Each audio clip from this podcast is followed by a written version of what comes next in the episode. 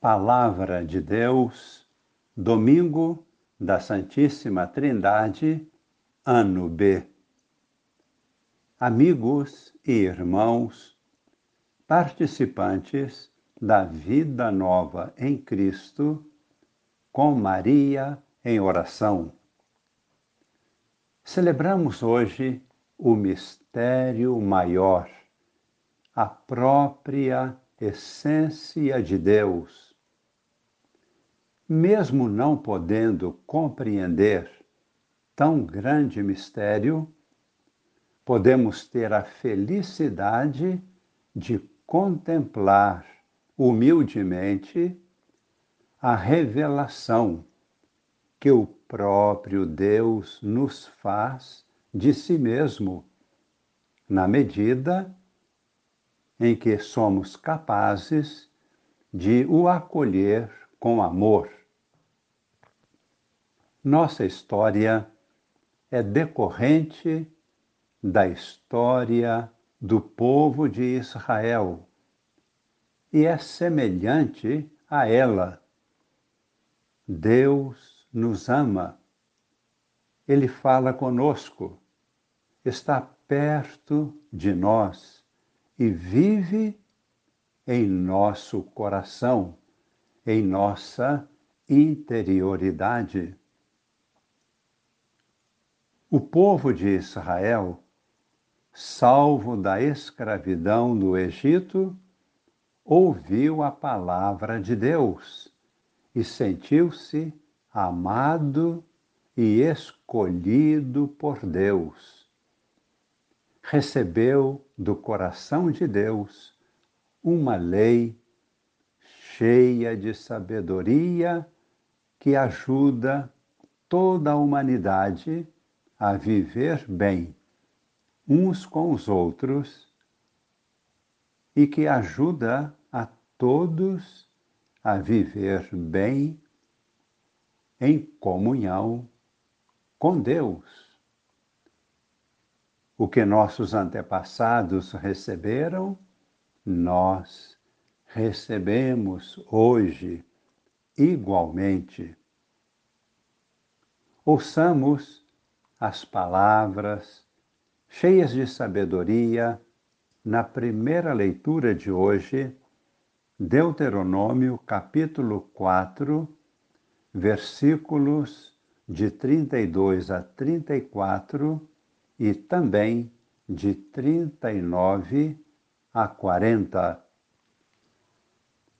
Moisés falou ao povo, dizendo: Interroga os tempos antigos que te precederam, desde o dia em que Deus criou o homem sobre a terra e investiga de um extremo ao outro dos céus. Se houve jamais um acontecimento tão grande ou se ouviu algo semelhante. Existe, porventura, algum povo que tenha ouvido a voz de Deus falando-lhe do meio do fogo, como tu ouviste, e que tenha permanecido vivo? Ou terá jamais algum Deus vindo escolher para si um povo entre as nações, por meio de provações, de sinais e prodígios, por meio de combates, com mão forte e braço estendido, e por meio de grandes terrores, como tudo o que por ti o Senhor vosso Deus fez no Egito, diante dos teus próprios olhos. Reconhece, pois, hoje e grava-o em teu coração, que o Senhor é o Deus lá em cima no céu e aqui embaixo na terra. e que não há outro Deus além dele. Na segunda leitura, Deus nos revela que Ele mesmo é nosso Pai e realiza esta paternidade por meio do Espírito Santo, porque o Espírito Santo nos une vitalmente a Deus Pai. Esta filiação nos dá o direito de herança de todos os bens prometidos, com uma condição. Devemos sempre viver e agir movidos pelo Espírito de Deus. Ele nos torna filhos. E para isso acontecer, devemos participar da vida e dos sofrimentos e morte de Jesus Cristo, o Filho único de Deus. Ouçamos esta revelação nas palavras de São Paulo aos Romanos, capítulo 8, versículos de 14 a 17. Irmãos, todos aqueles que se deixam conduzir pelo Espírito de Deus são filhos de Deus. De fato, vós não recebestes um espírito de escravos para recairdes no medo, mas recebestes um espírito de filhos adotivos, no qual todos nós clamamos Abá, ó Pai. O Espírito Santo se une ao nosso espírito para nos atestar que somos verdadeiramente filhos de Deus. E se somos filhos, somos também herdeiros herdeiros de Deus e co-herdeiros de Cristo, se realmente sofremos com Ele, para sermos também glorificados com Ele. No Evangelho, que é o Evangelho de São Mateus, capítulo 28, versículos de 16 a 20, Jesus nos assume em sua vida divina. Derrama o Espírito Santo em nossos corações e nos envia a realizar a sua própria missão pelo Espírito Santo.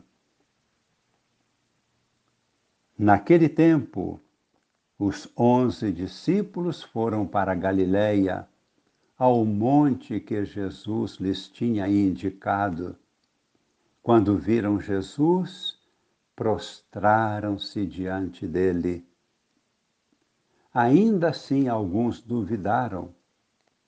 Então Jesus aproximou-se e falou: Toda a autoridade me foi dada no céu e sobre a terra.